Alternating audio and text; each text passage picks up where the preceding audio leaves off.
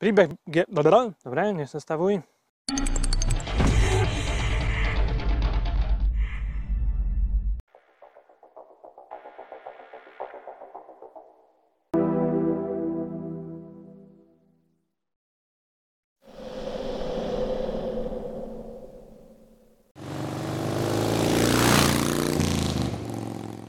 Čaute motorajdáci.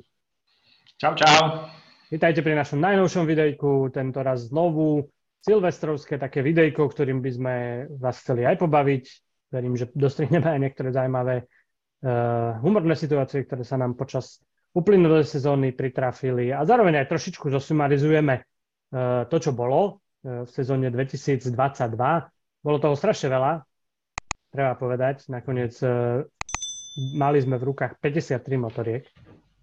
Natočili sme 67 videí a ďalších 16, ktorých ešte nie je zverejnených. Je vlastne pripravené všetko, a to hovorím o vlastne jednej sezóne. V tomto videu si povieme aj nejaké také naše top zážitky, top motorky, top faily a podobné veci, ale v úvode skúsime čo najstručnejšie zosumarizovať a vybrať aspoň niektoré tie vecičky, ktoré sa počas tej sezóny teda diali. Presne tak, ja si ani nespomínam na to, že by bola niektorá z našich sezón aj pred koronou, alebo počas takých tých naozaj zlatých rokov silnejšia, alebo že by sme mali viac motoriek, alebo že by sme viac najazdili. Naozaj toto bolo veľa práce. Je to tak, tá sezóna bola veľmi zaujímavá pre mňa ešte aj takými tými bonusovými vecičkami, ktoré teraz nosím na sebe. Ale každý rok nám začína Dakarom, na chvíľku nám začína ďalší ročník Dakaru.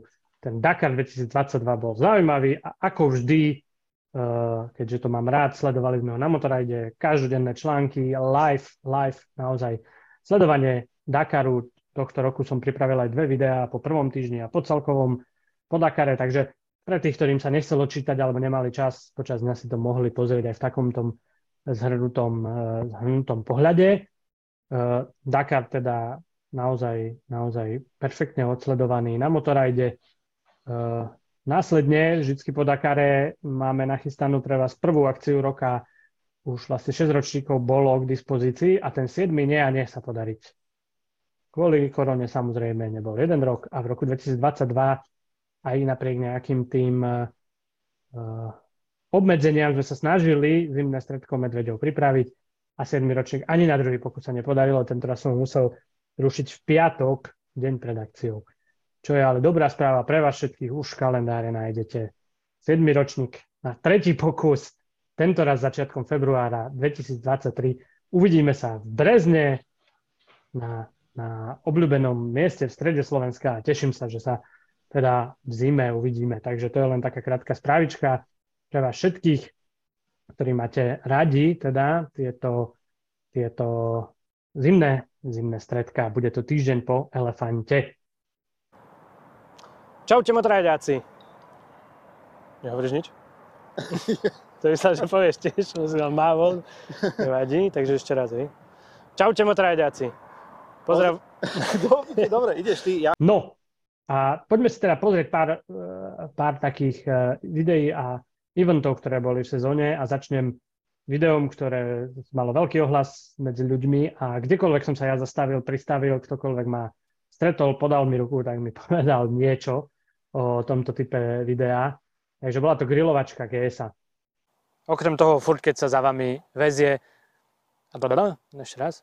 Áno, ten roast GSA 40-kového, musím potvrdiť to aj mňa, kdekoľvek na showroome, alebo keď som sa s niekým stretol na pumpe, tak prvá reč, čo prišla, tak bola roastovačka GSK. Veľmi veľký ohlas mala. Áno, potvrdzujem. Je to tak, snažili sme sa, rok predtým sme vlastne zaviedli túto kategóriu, alebo tento nový formát, povedzme, že grilovačku, že sa snažíme byť vtipní, čo sa nám niekedy môže podariť a niekedy moc nie. Je treba povedať, že ani v jednom z tých 2 prípadov priamo importer nevedel o tom, že čo chystáme s tou danou motorkou a boli tie reakcie zaujímavé. Mňa najviac teší, že vlastne častokrát za mnou boli priamo majitelia GS, ktorí jednoducho sa vyjadrili pochválne, že napriek tomu, že tú motorku majú a jazdia na nej 10 rokov, takže sme jej parádne naložili a že ich to bavilo, že sa pri tom zasmiali, že sa pousmiali a že nakoniec sú radi, že tú motorku majú a že si ju nechajú ďalších x rokov. Nakoniec ja sám som majiteľom GSA. Čiže chceme, aby to bolo aj vtipné, aby to aj pobavilo, ale na druhej strane chceme vzdať aj hold takým špeciálnym motorkám. Takže pred nami stojí ťažká úloha, že akú ďalšiu, zatiaľ to vyzerá na jeden roast ročne, takže ťažká úloha, že akú ďalšiu, povedzme, legendárnu motorku by sme mali roastovať. Čo ty na to, Peťo? To by nám možno diváci mohli napísať do komentov, pretože oni sú predsa len odosobnenejší od týchto motoriek a to by sme mohli potom vyhodnotiť, čo nám napísali do komentov a radi sa takej motorke potom povenujeme. Dobrý nápad, určite, že áno. No, môžeme prejsť k ďalšej akcii, ktorá takisto zažívala prestávku a vraciame sa už do normálnych koľají. Aby som nerozhodol. Výstava sa konala teda v Inchebe. Motocykel 2022, bolo to také všelijaké, bolo to v menšom formáte, bolo na tom riadne cítiť všetky tie koronové záležitosti. Napriek tomu sme tam fičali hneď prvý deň, hneď prvá príležitosť vám priniesť obrázky, čo najlepšom, teda ako to na tej výstave vyzeralo. Bolo tam toho menej, ako sme zvyknutí, napriek tomu bolo sa na čo pozrieť a takisto ste to video vo veľkom sledovali. Keď sme pri tých udalostiach, tak následne som dostal tiež zaujímavú pozvánku do Banskej Bystrice na enduro školu do Kopernice, ale teraz tam vlastne Motoshop Žubor pripravil akciu pre svojich zákazníkov na veľkých cestovných endurách práve s Pepom Sršňom 2 dní jazdenia. Ja som tam dostal vlastne freerida elektrického, čo úplne teda nebolo ako cestovné enduro, ale každopádne musím povedať, že to bolo na rozbeh sezóny perfektné zajazdenie v dobrých náročných podmienkach. Treba povedať, že tam bolo hodne dažďa a hodne blatisté podmienky a tí jazdci viac alebo menej skúsení na tých veľkých strojoch tam výrazne makali, nevzdali to a to sa mi veľmi páčilo a verím, že odchádzali s parádnymi zážitkami. Šéfe, môžeme aj toto? Pronto, jednotka na trhu. Parádny zážitok by pre mňa bol, aj keby som mal možnosť si vyskúšať nového peráka a toto sa mi nepodarilo. Už teraz si presne nespomínam, čo bol ten dôvod, lebo mal som to naplánované, tú cestu na západ a že si toho peráka vyskúšame, ale on nakoniec bol k dispozícii v inom termíne, takže... V inom termíne a iba na pár hodín a z týchto pár hodín vzniklo naše najsledovanejšie video, má okolo 61,000 zhliadnutí. Ja som na peráku pobehal túto okolo svojho milovaného svätého Jura, kde som ako malý chalan lietal na Mustangu a na 350-ke, čiže to bola naozaj že veľká nostalgia. Java má zo pár detailov, ktoré sú veľmi zvláštne, ale je to stroj, kdekoľvek na parkovisku zastavíš, tak takí 50-tnici, 60-tnici plus sa pozerajú najprv, že či je to veterán, či je to pôvodný perák, alebo aký nový, alebo čo, a potom sa aj spýtajú a tak ďalej. Takže rozhodne vzbudzuje pozornosť nový indický perák. U mňa je to podobné. Mne sa tieto nové javy páčia, jazdí sa mi na nich dobre a myslím si, že dizajnovo sú fakt, je to až divne, ale fakt veľmi dobre spravené a ten perák má krásne detaily, má určite kopu aj nejakých tých chybičiek, ale to takejto motorke veľmi rád odpustíš a sledovanie a ten počet zhliadnutí svedčí o tom, že aj vás takéto motorky zaujímajú. Ja prejdem k následujúcej testovačke. Cena modelu...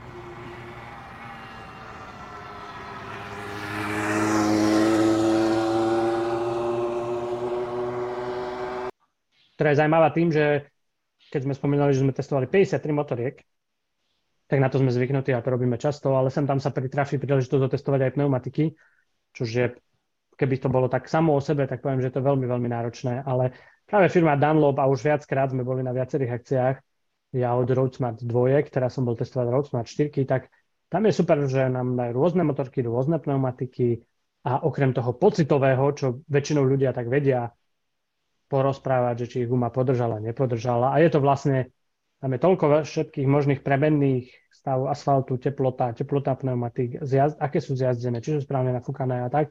Častokrát môže mať niekto zlé skúsenosti s nejakou pneumatikou a ona mohla byť v zlom stave a podobne.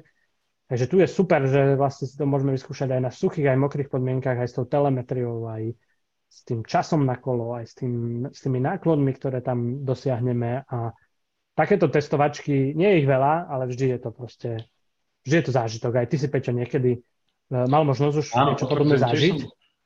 Párkrát bol na dunlopackých akciách, tie sú dokonalé. A konec koncov ja mám Road Smarty 3 obuté už niekoľko sezón. Ich používam na svojej súkromnej motorke a na tieto štvorky pravdepodobne aj prezujem v sezóne 2023. Takže skvelá testovačka, ako vravím, a perfektná možnosť vôbec presadnúť v jednej chvíli z jednej motorky na druhú. Či na veľkom okruhu suchom, či na ceste a potom aj ten mokrý okruh, ktorý máme práve na obraze. A tam tie náklony, čo tie gumy dokážu, je to aj pre nás, novinárov, akože perfektné, že až takto môžeme zájsť. Málo kto si to teda v reále pri normálnej jazde na motorke za dažďa teda takto trúfne a takto to ženie na hranu, by som povedal, ako tam. Žiadnu takú tú opierku a umožňuje jazdcovi si Čiže ja som to rozbil. Ďalej by som spomenul v krátkosti 3 cestovné endura, moja srdcovka kategória, čo sa týka kategórie určite, ktoré som vyskúšal pomerne na začiatku sezóny CB500X 26 000 takmer sledovaní, veľmi, veľmi dobrý výsledok, čo sa týka našich čísel, takže za to ďakujeme.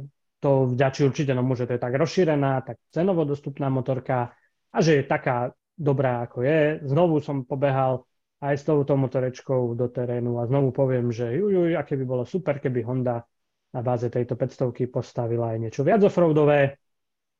Potom som vyskúšal CF Moto 800-ku, MT-čko, čiže cestovné enduro z Číny, so srdcom z KTM-ky, tam sú veľké posuny pri tejto značke vo všetkom možnom, tu na motoricky, je to skoro nerozoznanie od tej KTM-ky. Pre mňa taká rýchlovka, ale rovnako asi aj táto kategória vás zaujíma, čiže je tam cena zaujímavá.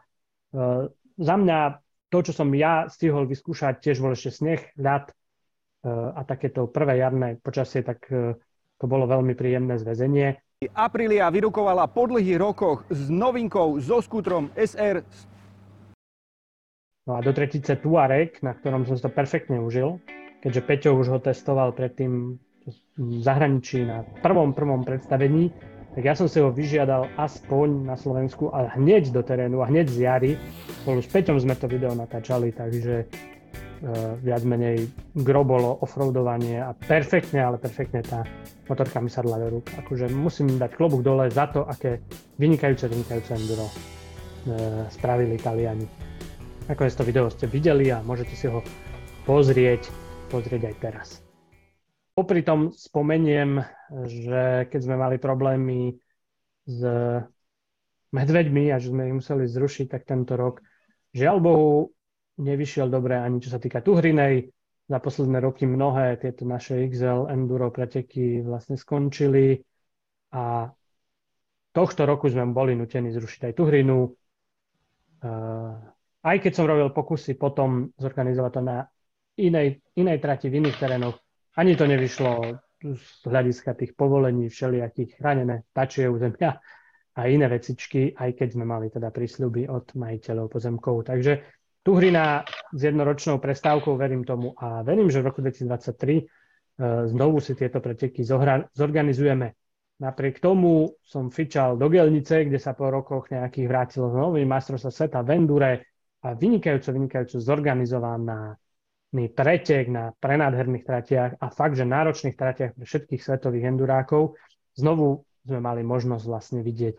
Tak sme tam mastili, natočil som vám veľmi rýchlo krátke video z prologu, ktorý bol v meste a bolo sa veru na čo pozerať a treba povedať, že bolo aj veľa divákov. Prejdeme teraz k dvom takým zaujímavostiam. No a ako som spomínal, z jazdy na rokete je taká šťavnatá, by som povedal. Kým ja som sa pozrel na jednu elektrickú záležitosť, tak Peťo testoval až 2 MP3, takže trojkolesové záležitosti. Áno, ja som mal od Piaggio trojkolesové skútre, bolo to MP3 300-ková a nová 530-ková, ktorá je teda naložená fakt, že super výbavou, vrátane parkovacej kamery. To ma prekvapilo prvýkrát v motorkovom svete.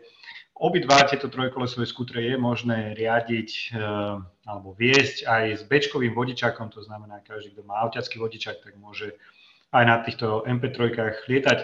A sú to naozaj dobre postavené stroje. Samozrejme majú svoje určité obmedzenia, ktoré vyplývajú z tej prednej nápravy, ale inak ako vozeničko super. Tak pri tom Future, keď sme, tak ja som zasa vysadol do sedla BMW CE04. Tuto vľavo je takýto kastlík, ktorý je určený na telefón, ktorý nemám pri sebe, tak to vypni, prosím ťa. Tiež celkom nová vec, predtým vlastne elektrický skúter BMW málo, ktoré mal taký normálnejší, taký bežnejší dizajn. C04 prišla s dizajnom, ktorý vytrčá absolútne zo všetkého možného, taký exotický a exotický aj ten pohon a exotické aj celé to usporiadanie toho skútra.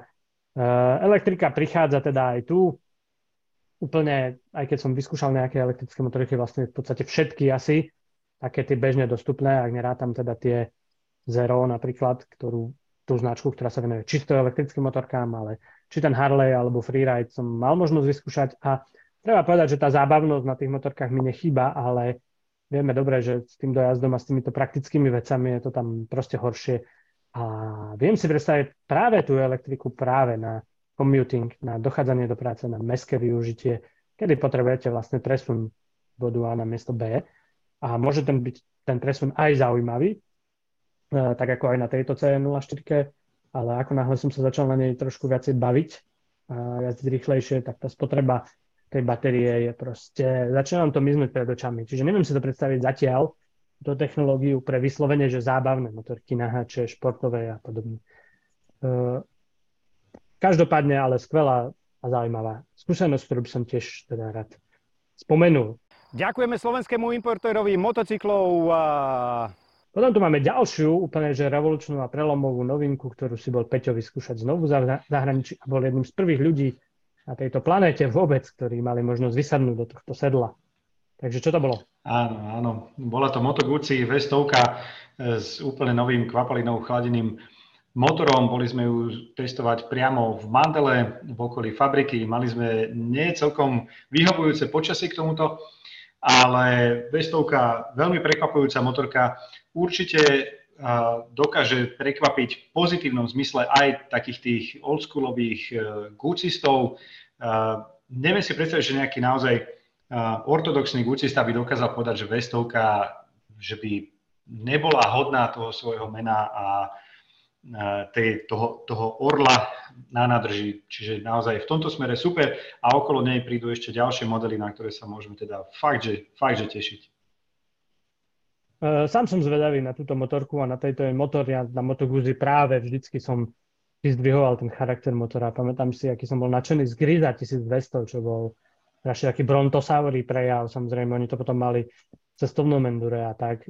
Motoricky vynikajúco vždycky s množstvom plným vagónom emócií Moto Guzzi. Tak si to ja predstavujem a som zvedavý aj ja, ako to bude v tomto novom motore. No kým si sa ty teda tam vyvážala, testoval revolučné veci, ja som sedel pri počítači a sledoval som Števa Svitka, ten sa prvýkrát totiž to vydal na Afrika Eco Race, rovnako sme to dennodenne vlastne sledovali, podobne ako Dakar. Je to vlastne pôvodný projekt, ktorý sleduje starú trasu Dakaru ešte v Afrike a ktorý má cieľ priamo teda v Dakare. A čo sa podarilo Števovi, že vyhral túto súťaž, takže samozrejme tá konkurencia tam je menšia ako na Dakare. Na druhej strane sám priznal, že tie terény, tie africké mu dali riadne zabrať a hlavne náročná navigácia, popasoval sa s mauritanskými dunami a so všetkým týmto a myslím si, že to pre neho bude super tréningom na tohtoročný Dakar. Začiatočníka to nejakým spôsobom nevystraší, nie je tu toho. Po tomto vlastne firmy prichystali novinky na budúcu sezónu. Znovu teda po nejakej prestávke, tak ako u nás vystáva, tak sa teda rozbehla aj výstava v Miláne a mnohé firmy si tie novinky nechali mimo výstavy, ale niektoré sa vrátili a mali sme teda novinky priamo na výstave. My sme to ako vždy spracovali článkami úplne bleskovo, úplne hneď, ako tie novinky vyšli a následne sme teda pripravili prvé video podobného takéhoto charakteru ako teraz, čiže prvý ten pokec, kde sme si prebrali tie novinky a sami sme boli zvedaví na vašu reakciu. Treba povedať, aj zhľadnutie bolo dosť, aj pozitívne reakcie v diskusii pod videom. Natiahlo sa to na 50 minút toto video, mali sme pocit, že má 20 minút, ale naozaj toho, čo je treba prebrať okolo tých noviniek je naozaj dosť, takže nakoniec sa to takto natiahlo až na 50 minút, ale všetci to prijali pozitívne. Tam sme sa aj pýtali na váš názor a boli sme veľmi prekvapení s množstvom komentárov toho, že ste to dopozerali až do konca, čo nás inšpirovalo aj k tomuto videu, aj k ďalším podobným videám, ktoré by sme chceli do budúcna robiť z kategórií, ktorú sme nazvali MR Pockets. Takže vlastne aj toto silvestrovské je také a zároveň z neho, čo sa týka tej zvukovej časti, tak sme ho využili na náš prvý podcast. To vyskočilo. No a to už sa blížime veľmi rýchlo do záveru sezóny, kde som ja cestoval do Trenčína znovu po dlhšej prestávke. Sa podarilo zorganizovať offroadový event, tentoraz 3 značky, Husqvarna, KTM, GasGas. Veľmi som sa na to tešil. Poznám aj ten motopark Trenčín a pripravili tam perfektnú akciu s motokrosom, s endurom, s extrémnym enduro testom. Takže všetko, ako má byť, ale úplne pre mňa to dobre nedopadlo, úplne nevinným pádom, nevinnou jazdickou chybičkou som trafil vlastne rukou strom, že tam neboli blástre, tak skončilo zlomeninou, teda malička tu na tej kosti v tomto. Takže to výrazne spomalilo, prerušilo moje jazdenie na záver sezóny. Nebolo to teda nič vážne, ale už aj to testovanie následne bolo tým poznačené. Každopádne už prvé video z tejto série ste mohli vidieť tú skladnú. A mám pre vás ešte pripravenú KTM-ku a GasGas. Peťo následne, teda to bolo vlastne ešte v lete, kedy cestoval na zaujímavé motorke, na zaujímavé miesto a to video ste mohli vidieť len pred pár dňami. Tak nám o tom, Peťo, niečo povedz. OK.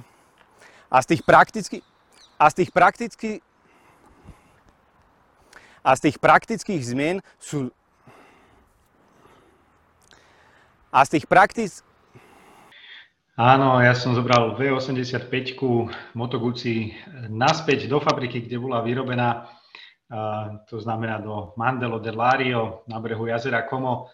To bol naozaj pre mňa trip roka. Moto Guzzi práve vtedy oslavovala 100 rokov, čiže veľká žúrka na dobrej motorke, v dobrom počasí, cez hory, cez horské priesmyky, celkom kultové. Krása. To video vyšlo pred pár dňami, ja som si dal na ňom záležať. No, na tú cestu budeme ešte dlho spomínať, áno. No a keď si ty teda v lete cestoval, tak aj mne v lete prišlo trochu ľúto, tak sme si požičali 2 Afriky a to je zároveň tiež taká uputávka pre vás. To je ďalšie video, ktoré pre vás máme napečené, pripravené, úplne že hotové a už len takto čakáme, kedy ho odpálime. Čiže to video, na ktorom sme si dali hodne záležať, zobrali sme 2 Afriky a vyrazili do Rumunska.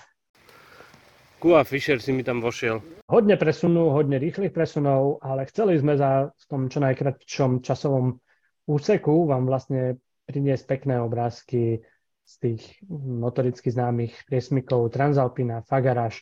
Bolo tam všetko, bolo tam dobrodružstvo, spali sme vonku v stanoch, navštívili nás noci medvede, jazdili sme offroad, jazdili sme cestu, ideálne zákrutky, jazdili sme rozbité všelijaké cesty, opravovali sme jednu motorku, teda nie z týchto 2, ale jednu zo sprievodných a všetko to, čo k tomu patrí. Dážď, aj pekné počasie, aj hmly, aj hory a aj nejaký ten presun a dokonca tuším, že 80 km diaľnic v Rumunsku, teda čo takedy úplne že nebývalo, ale všetko napečené v jednom videu, takže to je jedna z uputaviek, ktoré máme pre vás pripravené. A tá druhá, to je Norden. Peťo počas sezóny Nordena testoval na ceste. A ja som na ňo bol rovnako zvedavý, tak som si potom teda Nordena pripravila. To sme vám už trošku teaserovali pred Vianocami takýmito peknými obrázkami a ja som sa na Nordena zasa pozrel tým offroadovým pohľadom a zobral som ho na motokrosovú endurovú trať. Čiže to je ďalšie video, ktoré na začiatku sezóny vám teda určite odprezentujeme. Raz, dva, tri. Tak na 1000 000 065 krát vám to skúsim povedať.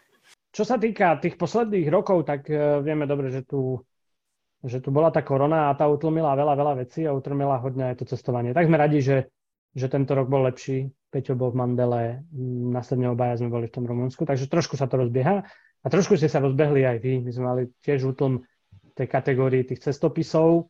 Ja viem, doba je taká, moc sa vám do toho písania nechce. My vás chceme povzbudiť napriek tomu, že sa cestovať nedalo. Mnohí určite, že cestujete. Tohto roku tam sme mali zaujímavé cestopisy z krajín ako Irán, Maroko, boli tam balkánske šotoliny, niekto z nás navštívil teda Goodwood Festival, bol tam cestopis z Ruska, ktorý samozrejme Nostalgic Rider napísal ešte pred tým rok. Takže zaujímavé veci, zaujímavé krajiny a chceme vás v tomto podporiť, aby ste naďalej posielali, aby sme sa mohli aspoň tou virtuálnou formou cestopisov pozrieť do nejakých tých krajín. A to tam môžete. Posielali ste niektorí už aj teda video cestopisy, čože takisto fajn. Ne? Bolo napríklad to Maroko, ale aj ďalšie krajiny. Takže pokračujte v tom a poposielajte nám vaše cestovateľské zážitky. Ja viem, že je za tým kopa práce to spracovať. Kto viac to dobre vie ako my dvaja, ale je to super, keď sa viete s tým podeliť. Takže toľko teda naozaj stručné zhrnutie. Stále sme si nepovedali tie top veci, top zážitky, top motorky, top faily sezóny. Chcem len povedať, že keď som pred rokom toto video točil, tak sme akurát dosiahli 15 000 sledovateľov na YouTube. Dneska tam máme číslo 18 228 a to číslo stále narastá, čomu sa veľmi tešíme. Samozrejme, ten náraz medziročný už nie je taký, ako sme boli zvyknutí v minulosti, ale je treba povedať, že sa blížime k bajnej hranici 20 000. Vieme, ako veľký je trh slovenský, motorkársky, takže toto číslo je naozaj úžasné. Vieme aj to, že máme veľké množstvo sledovateľov z Čiech, takže veríme, že to číslo môže ešte porásť a vďaka vám sa dostaneme na túto métu budúci rok. Takže za toto by sme určite, že chceli poďakovať. Určite áno. No a tak, ako sme sľúbili, pripravili sme si pre vás do tohto videa aj krátky taký súhrn takých tých top. A ja netradične začnem aj s tým, že vám ho naštartujem. Čo na bočáku nejde? Že našich, čo sa týka tejto sezóny, takže top 3 motorky, ktoré sa nám najviac páčili, nejaké eventy, faily, čo sa nám podarilo, čo sa nám nepodarilo. A hneď začneme tými top 3 motorkami. Takže Peťo, povedzme, že čo sa u teba umiestnilo na tom 3. mieste? Na 3. mieste u mňa je určite Aprilia Tuono V4. To je stroj, s ktorým dokážeš vymetať okruhové zákruty a potom akože naložiť niekoho za seba a ísť na dovolenku. Ten motor, to je aj zvukovo, aj aký má ťah, aj všetko, ako tá motorka pôsobí na jazdca, aká je pevná. A hovorím zvlášť o tej základnej verzii, to znamená nie factory. Tá základná verzia má iba mechanický podvozok SACS. Krása, normálne, že na tej motorke, kebyže máš rovnaký úsek a 10 motoriek, ktoré by mali možno aj vyšší výkon než Tuono V4, tak ja som si istý, že na Tuono V4 ten úsek prejdeš určite najrychlejšie. Aj kebyže máš pokusy, omily, tak Tuono V4 budeš najrychlejší. Naozaj krása. Má samozrejme nejaké svoje muchy, trošku také dizajnové a tak ďalej, ale ako celok, ktorý si dokážeš kúpiť za pomerne dobrú cenu, Tuono V4 je že wow, normálne, že sánka dole určite. Čo máš ty na 3. mieste? Ja ti musím len veriť, lebo som Tuono v tejto aktuálnej verzii neskúšal, ale treba povedať, že Aprilia ako prvá sa vrhla do tejto V4-ky spomedzi tých Talianov a A mne sa zdá, že je dosť akože tak v tieni, pritom je to fantastické vozenie, motoricky premakané. Ne, kokos, to zase netoľko. Dobre. OK, vedem. No. Tak, sa maj, čau. Raz, dva, tri, test. Raz, dva, tri, test. Haló, testujem mikrofón. Dobre, OK, v poriadku. No, ja keď si poviem svoje tretie miesto, tak to bude tiež Aprilia, prekvapivo.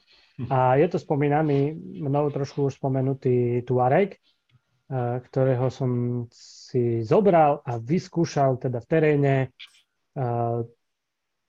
Musím povedať, že už som to hovoril v tom úvode a trošičku to teraz iba zopakujem. Vynikajúco mi sadla do ruky, vynikajúco. Strašne ma bavia tieto motorky, ktoré teraz prišli, že už to nie sú tie extrémne veľké, ťažké a prekoňované cestovné endura, ale že sa hýbeme s výkonom do 100 koní alebo v okolí tých 100 koní a máme menšiu, kompaktnejšiu, obratnejšiu motorku.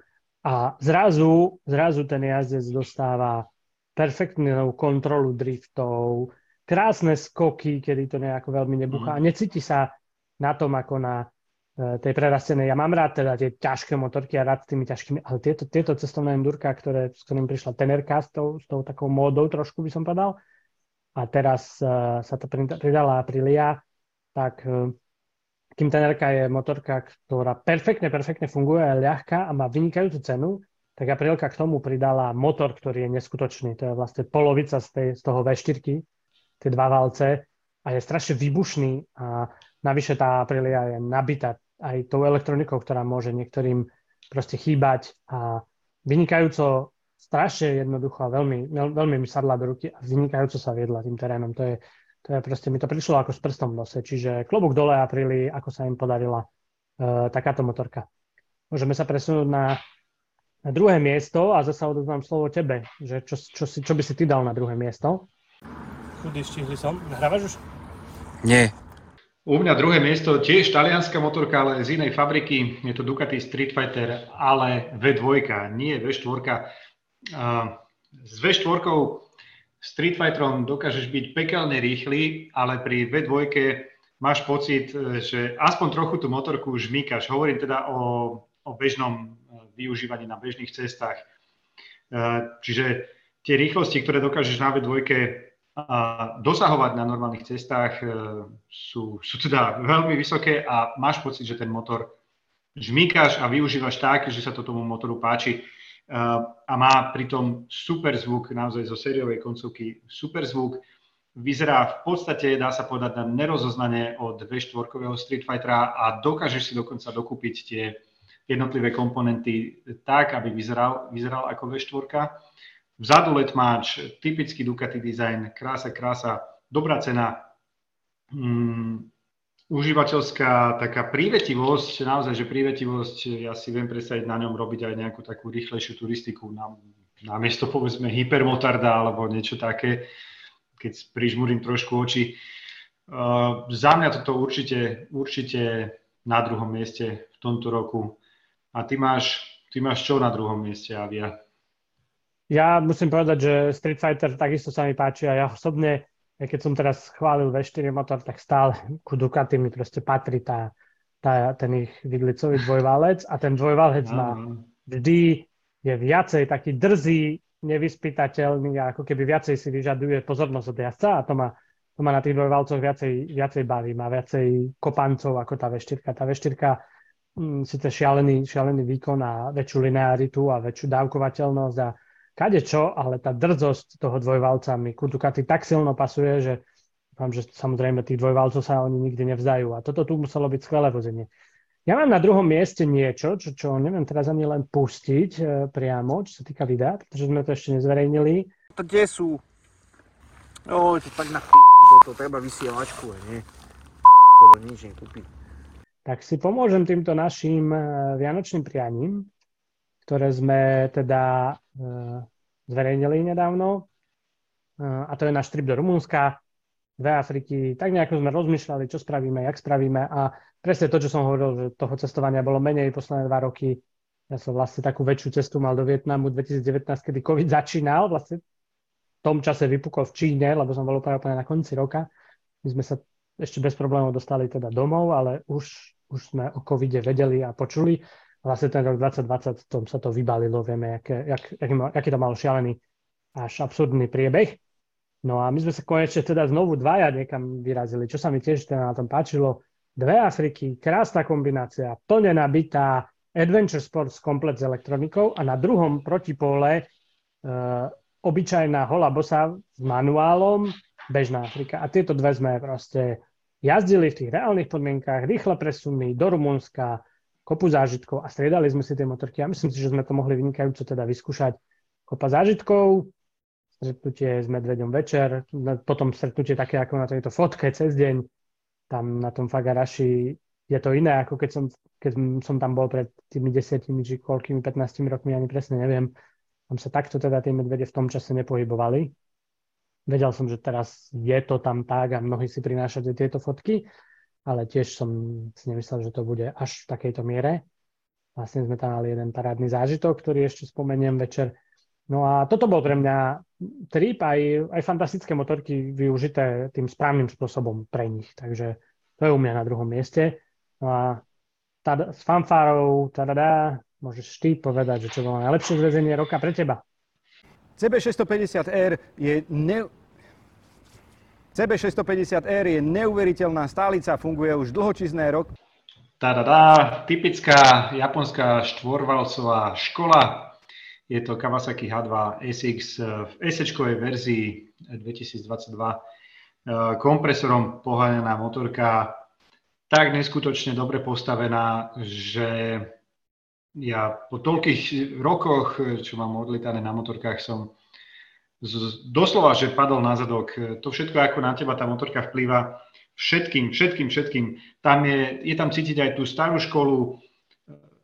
Naozaj som sa pri nej cítil ako malý chlapec, keď som na parkovisku stretol nejakú motorku a pozeral som jej na tacháč, že koľko dokáže ísť, a ešte keď prišiel jej majiteľ a naštartoval ju a odišiel, tak to bolo pre mňa také, že som nedokázal ani spávať.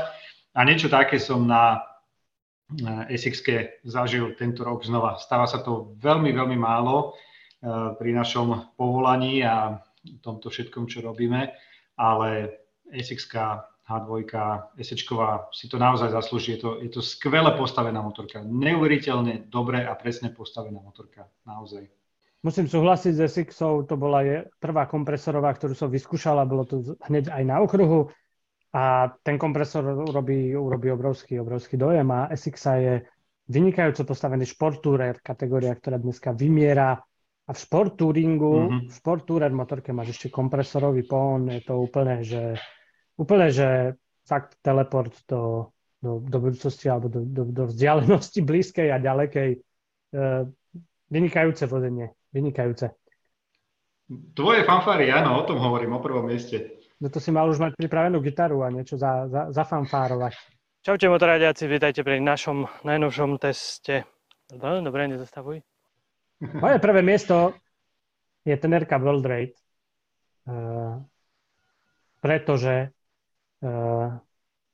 cestoval som teda do zahraničia, do Španielska si ju vyskúšať a zabilo ma to viacerými smermi. Na jednej strane, ja ju tu rovno ešte nájdem, na jednej strane preto, že som nemal veľké očakávania, jednoducho som si iba povedal, že OK, tenerka, super motorka, mala veľký ohlas, parádna cena, parádna motorka, to, čo som spomínal aj pri tom Tuaregu, že podľa mňa trafili taký ten nový segment, kedy to nestojí veľa peňazí a má to vynikajúce jazdné vlastnosti a urobili z nej akúže adventúru. Takže som tam nešiel s veľkými očakávaniami, že proste to bude väčšie, ťažšie, trochu iný podvozok.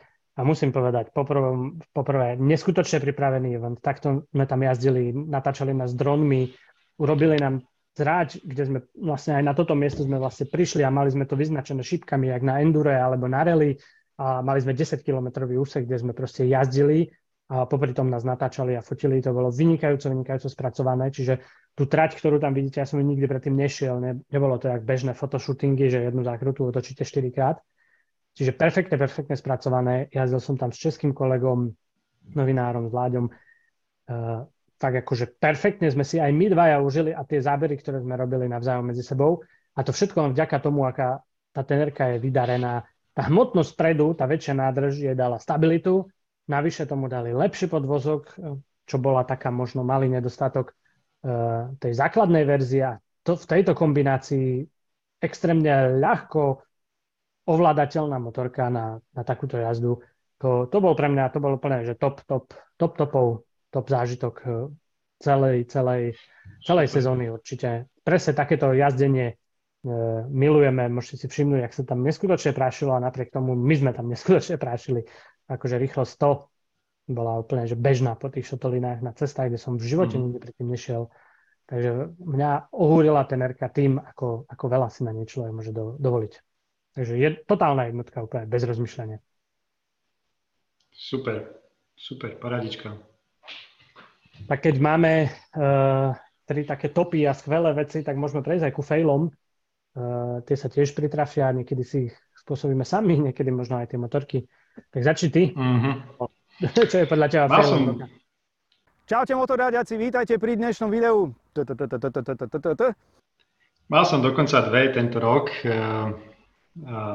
Jeden bol dokonca, to by sme potešili Gretu, jeden bol dokonca elektrický pohon, ale dvakrát som si ju prišiel vyzdvihnúť a dvakrát sa mi nepodarilo na nej odísť. Diplomaticky nebudem spomínať značku, ale tak teda toto ma tak trošku zarmutilo. No a elektrické vozidielko teda sme neotestovali tento rok.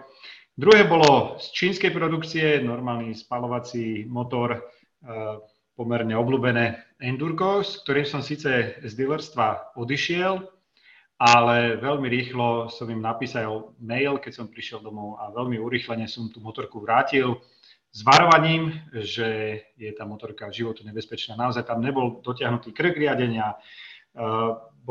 Celkovo tá motorka bola veľmi, veľmi nervózna. Pri vyšších rýchlostiach som mal riadidla v rukách tak, že som mal pocit, že mám zbíjačku, normálne, že zbíjačku v rukách. Takže nedalo sa s tým jazdiť, povedzme, nad 140 alebo tak nejako. Takže tú motorku som urýchlene vrátil a už som sa k nej nedostal viac tento rok. To bol za mňa hlavne asi teda nejakého mechanika tiež. Alebo teda prispel k tomu aj nejaký mechanik teda.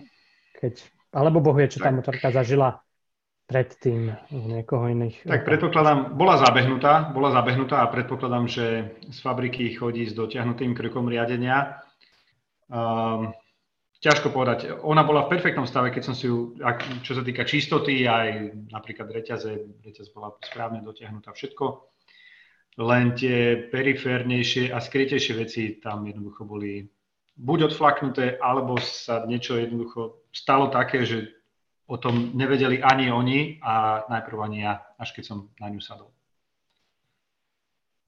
Ja som to nemal až také zábavné, tých failov nebolo až tak veľa. Máme tu 22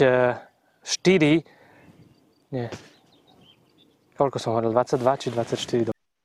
Veľa jazdíme na tých motorkách, veľa jazdím s tými motorkami v teréne a jazdím tam rýchlo a všelijaké driftujem veci a sem tam je to na hrane, jak to bolo aj s tým Nordenom napríklad, kde fakt akože veľa nechýbalo a tak. A čo ma fakt akože dorazilo a naštvalo je, že mi spadla motorka u mňa doma na dvore. Prišla tu búrka, prišiel tu silný vietor. Ja som robil tú úplne školácku chybu, že vlastne Afrika má celkom dobrý bočák, tak som s tým úplne, že nepočítal. Úplne klasicky. Ja som ani doma nebol. Bola teda na zemi a nečakal som takú dážď, takú spúšť a úplne klasicky som prišiel domov a motorka vzala na boku. Bola z toho aj nejaká škoda, aj sa to samozrejme muselo vyriešiť. A toto ma akože veľmi, veľmi mrzalo, lebo za tie roky si dávame pozor a snažíme sa, aby sa tým motorkám fakt nič nestalo. Keď sa to stane takto amatérsky a nedobré, tak toto považujem za svoj veľký fail. No. Takže je to v poriadku, motorka sa opravila, samozrejme tá škoda nebola žiadne závažná, ale nepoteší to, keď takéto škrabance zbytočné sa teda pritrafia na úplne novej motorke. To bolo teda po návrate z Rumunska. Musím povedať tesne predtým, ako som tú motorku šiel vrátiť. Takže, fail, ako oči. Stane sa. Dobre, poďme na top akcie. Tiež tu máme po jednej, tak začni ty. Za mňa top akcia, ja som teda bol v Taliansku, ak to dobre počítam, tuším 6-krát tento rok na motorke. Jednou z tých akcií bolo aj BDVčko, čo je World Ducati Week, ktorý sa koná každý druhý rok. Počas korony to bolo vynechané, čiže 4 roky dokopy bola pauza. A VDVčko tento rok bolo v takej sile, že si ho nepamätám predtým, že by to takto bolo. Veľmi ma napríklad prekvapilo, že akákoľvek multistráda, ktorú som stretol, či už išla oproti mne, alebo či som dobehol, alebo niekde sme sa stretli na pumpe, tak mal som podľa mňa Pikes Peak štyrkový a vtedy ešte taká u nás ani na Slovensku nebola. To som bol naozaj že prekvapený, že v takých počtoch V4 sa vo verzii Pikes Peak tam nachádza. A celkovo tá atmosféra, aj perfektné počasie, samozrejme vyšlo, to sa všetko deje na okruhu Brimini, na okruhu Marka Simoncelliho. Ťažko to takto nejako zhrnúť, bol tam Race of Champions, kde jazdili vlastne všetci raceri, ktorí jazdia na Ducati, to znamená, že tam bol naozaj že All Stars tým. Krása, to bolo atmosféricky aj tou cestou dole na juh. A nehovoriac o tom, že to okolie Rimini je doslova, že motorkový raj, máš tam okruhy pokope, je tam San Marino blízko, býva tam XX jazdcov z MotoGP alebo zo Superbikeov, tam vyrastajú alebo bývajú. To je doslova, že motorkový raj. A počas VDVčka priamo tá oblasť Rimini, tam je že násobne viac motoriek než aut a všetci sa tým motorkám uhybajú a jednoducho motorkári tam jednoducho vedú vo všetkom, hej, všetky podniky, všetky cesty, všetko, super, krása. U teba to bolo ako? U mňa to bolo tak, že by som si možno aj pozrel toto Ducati Week, ale tuším, že si z toho nenatočil žiadne video, či ako to je? Iba taký short, takú zdravicu. Ja som si to užíval. Normálne som si povedal, že nejdem tam pracovať, ale idem si to užívať. A preto bol mobil vo vrecku väčšinu času. Hej, preto som k tomu nemal ani čo pustiť a stále tam beží tá Yamaha.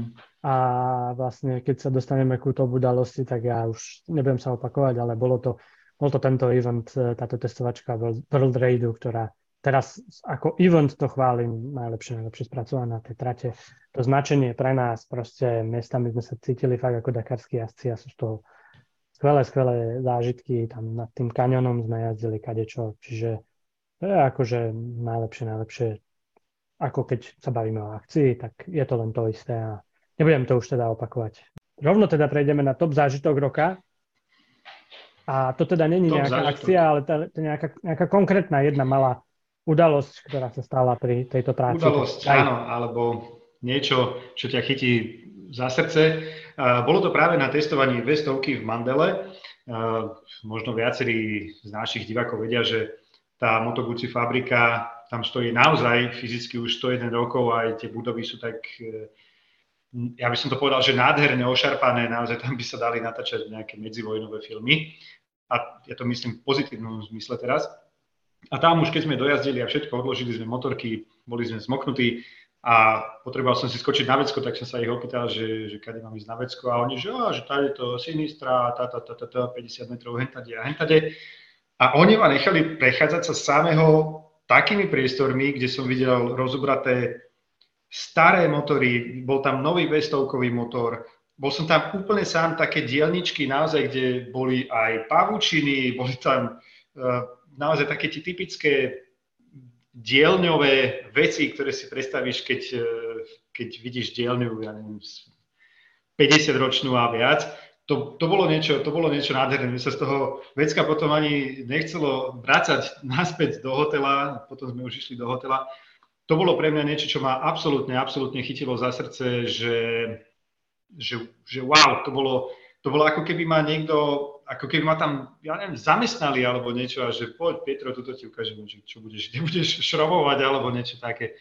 To bolo pre mňa určite najsrdcovejší moment v roku 2022. Ja som vám medzi tým ukázal trošku aspoň teda pohľad na tú fabriku. Môžete si to nájsť v bodoch záujmu na Motorride a Taký zážitok pre nás bol, zasa budem trošku spoilovať video. Môžem vám ho skúsiť aj tuto.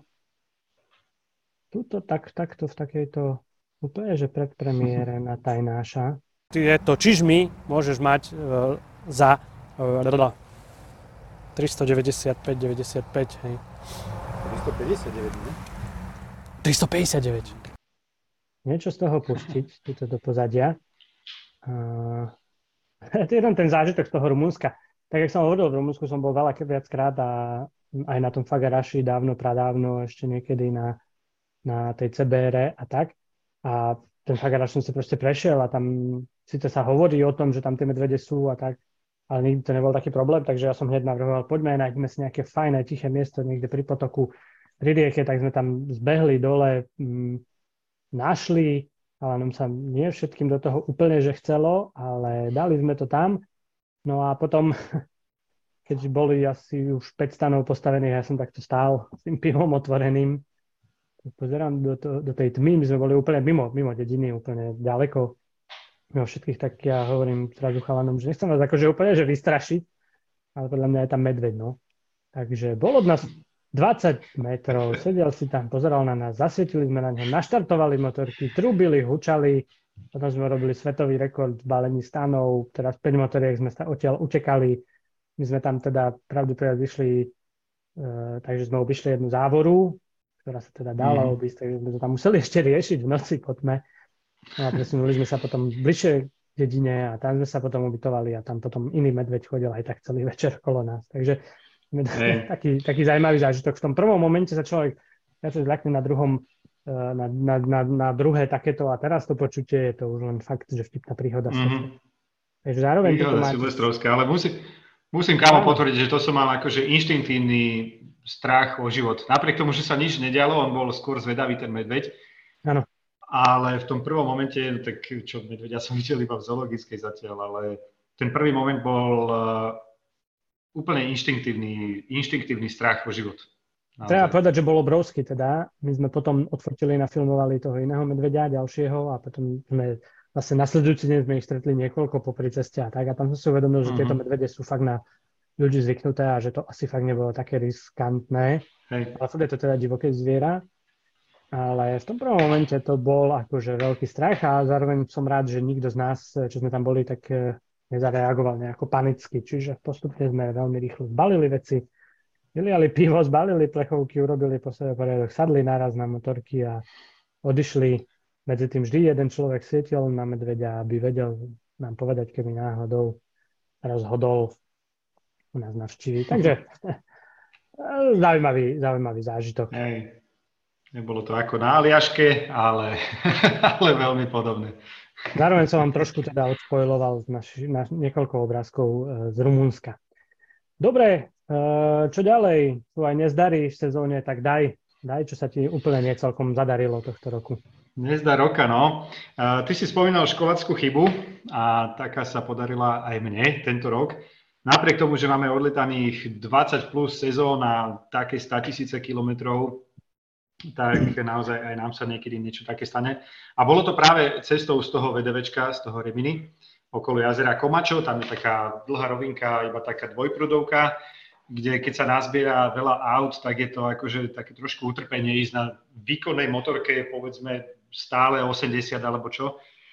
A tak som sa rozhodol jednoducho predbiehať, tam bol kamión alebo autobus, rozhodol som sa ho predbiehať. A pred tým kamionom alebo autobusom išlo auto, ktoré sa rozhodlo vtedy odbačať doľava, zrovna keď som tam ja bol. A už som videl naozaj, že idem spraviť stopy aj s 3 kuframi, aj s spolujazdcom, že tam proste zastavím na prednom kolese. A v tom momente to auto odbočilo doľava, čo mi uvoľnilo vlastne cestu a tým pádom som vlastne nemal do čoho naraziť.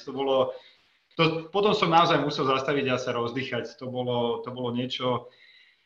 Našťastie sa mi to dlho predtým nestalo a dúfam, že týmto som si vyčerpal nešťastie na ďalších x rokov. Musím si zaklopať, že to tak dobre dopadlo, že fakt, že ani ťukanec, ani nič. Ale teda videl som všetkých svetých a cítil som sa, že motorka je 90 stupňov voči zemi na prednom kolese, ale... Nie, naozaj. Všetko. Luxusne sme potom dorazili domov. No, u teba to bolo taká, ako tento rok? Taká celkom ukážková situácia z toho, že top 10 najbežnejších motorkárov, nie som tak mal povedať, ale tak stane sa napriek tomu, že vlastne tých skúseností máme veľa, no. 14 stupňov. A ty, ja by som sa mal držať od teba ďalej, ne? Si infekčný. Mal som v minulosti podobne nepríjemnú skúsenosť Talianska, no ale mal som aj veľmi nepríjemnú skúsenosť a nepríjemný koniec tohto roka. Takže pustím tu do podmazu. Ide o testovačky z Trenčína, kde teda, ako som spomínal, testovačka super a úplne nevinný drobný pád s riaditkami som vlastne zachytil v tom endurovom úseku proste strom, ani sa nič také nestalo, ale skončil som teda so sadrou, takže som z ňou absolvoval ten typický mesiac a myslel som si, že bude všetko v poriadku, ruka sa dala dokopy, sadru som dal dole a strašne som sa tešil na pozvánku do Španielska na Yamahu a po tej perfektnej skúsenosti z tenerky som sa tešil, že čo to bude a nakoniec to boli bajky.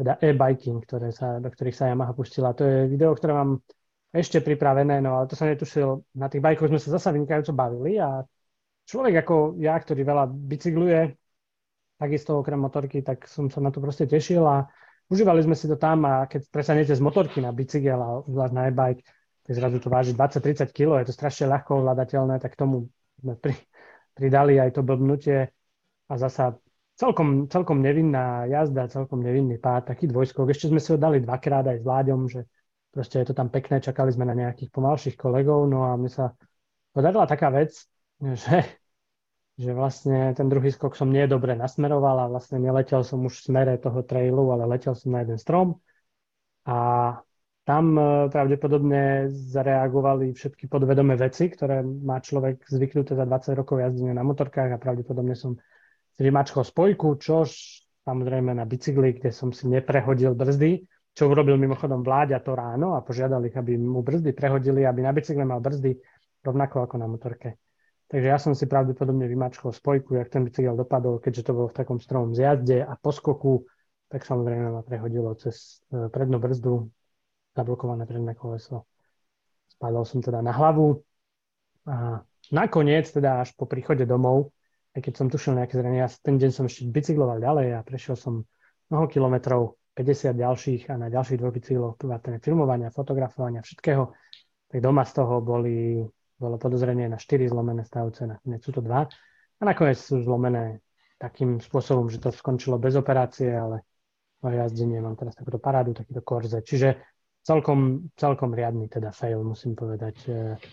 A nezdá roka. Pevne dúfam, že som si vyčerpal teraz tieto veci, pevne dúfam, že sa to dá do poriadku a že začiatkom roka budem v pohode a budem znovu v sedle. Tak, to si musím tiež zaklopať, že ti to takto dobre dopadlo.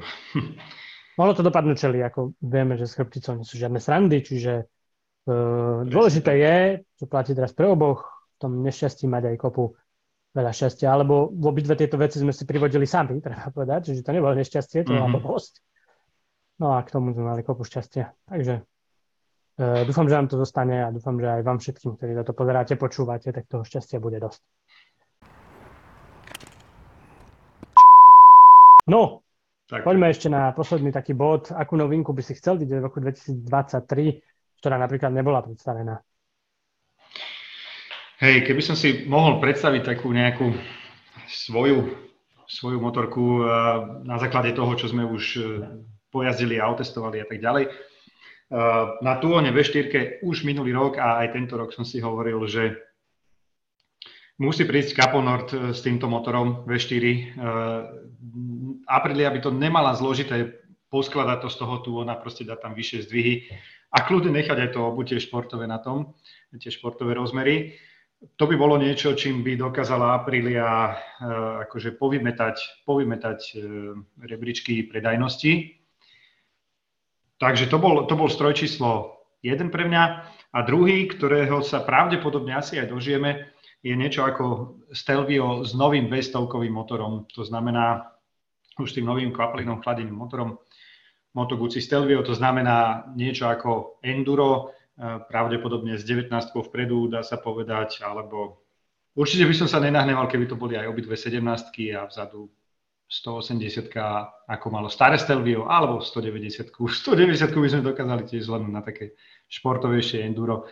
Toto by boli pre mňa takéto dva stroje, ktoré by som si veľmi vedel predstaviť budúci rok. No, to by som sa zase ja nahneval, keby na to Stelvio dali 17-ky, ale viem si predstaviť ten motor, keďže so Stelviom som bol v minulosti aj v Alpách, vrátane nejakých šoteliniek so starým Stelviom, veľmi charakterná motorka, tak na to by som zatešila aj ja. A keď príde, tak dúfam, že to bude mať aspoň tú 19-ku. A bude to dobre jazditeľné aj v teréne. Ja inak, keď mám toto spomenúť, tak hovoril som o tej 500-ke Honde, že by mohla niečo spraviť, ale to sa asi nikdy nestane. A teraz vlastne prišiel nový Transalp. Ja som sa dolámal a som si hovoril, no keľu, tak nového Transalpa nevyskúšam, ale má byť vraj testovačka, on má prísť trošku neskôr, takže tá testovačka by mala byť koncom februára alebo začiatkom marca. A tú pozvánku z Hondy mám, tak dúfam, že budem v poriadku. A ja sa veľmi teším na toho Transalpa. Mňa potešili aspoň toho 21-18. Ja motoricky to vyzerá byť veľmi zaujímavé. Ja v prvom rade chcem vyskúšať toho Transalpa a potom možno Offerflem, že mohli pripraviť viacej offroadového. Ale zatiaľ to vyzerá celkom sľubne, čiže pre mňa je to v tomto zmysle Transalp, na čo som zvedavý do budúcej sezóny. Jaké brucho, však žiadne nemám. Som predal na Bazoši. Predám, keby takto chcel. Na cene sa dohodneme. Dobre, tak v závere by som chcel ešte spomenúť, že čo chystáme nové, alebo tak. Určite by sme chceli rozbehnúť tú rubriku Mere Pockets, čo vlastne aj toto je toto video, jedno z toho, formou možno aj takýchto rozhovorov, alebo samozrejme aj rozhovorov so zaujímavými ľuďmi, formou osobného stretnutia niekde na gauči a na nejakých zaujímavých miestach a rozhovormi vám približiť zaujímavých ľudí z motosveta a z toho vlastne, keďže tam pôjde hlavne ten zvukový záznam, tak rozbehnúť možno podcasty a my radi počúvame rôzne podcasty na rôzne témy, takže možno toto je taká vec, nad ktorou rozmýšľame a ktorú by sme chceli priniesť do života. Samozrejme to všetko len pridať k tým všetkým veciam, ktoré robíme. Testy motoriek, rôzne eventy, rôzne akcie, reportáže z akcií, cestovanie a športové podujatia, organizovanie podujatia a všetkého možného. Takže všetko toto je extrémny žrúd času a k tomu možno teda aj viacej pokecov. Ak vás to bude baviť, toto naše rozprávanie, tak my budeme radi.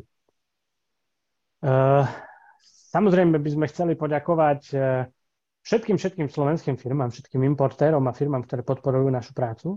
Tak ako vy tým, že nás sledujete, tak nám dávate možnosť vôbec tvoriť za tie roky, či už na Moto Raide, alebo aj takto na YouTube a teraz tejto hovorenej verzii. A potom sú to firmy, ktoré nás podporujú tým, že teda nás oblečú napríklad, ako čo v tejto sezóne je hlavne AGV a Dynes, príľba a oblečenie pre Peťa. Ja som zasa vyskúšal novú značku Furigan.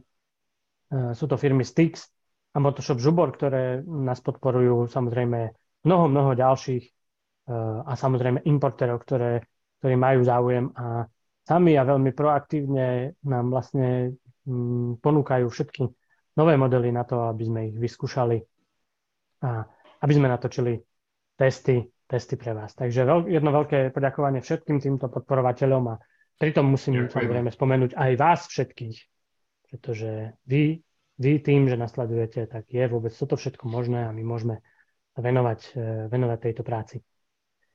No ďakujeme, naozaj. Ďakujeme a veľmi si to ceníme a sami sme aj v tomto videu poviem, že zvedaví, ktorí to dopozeráte až sem, lebo to vyzerá byť veľmi dlhé.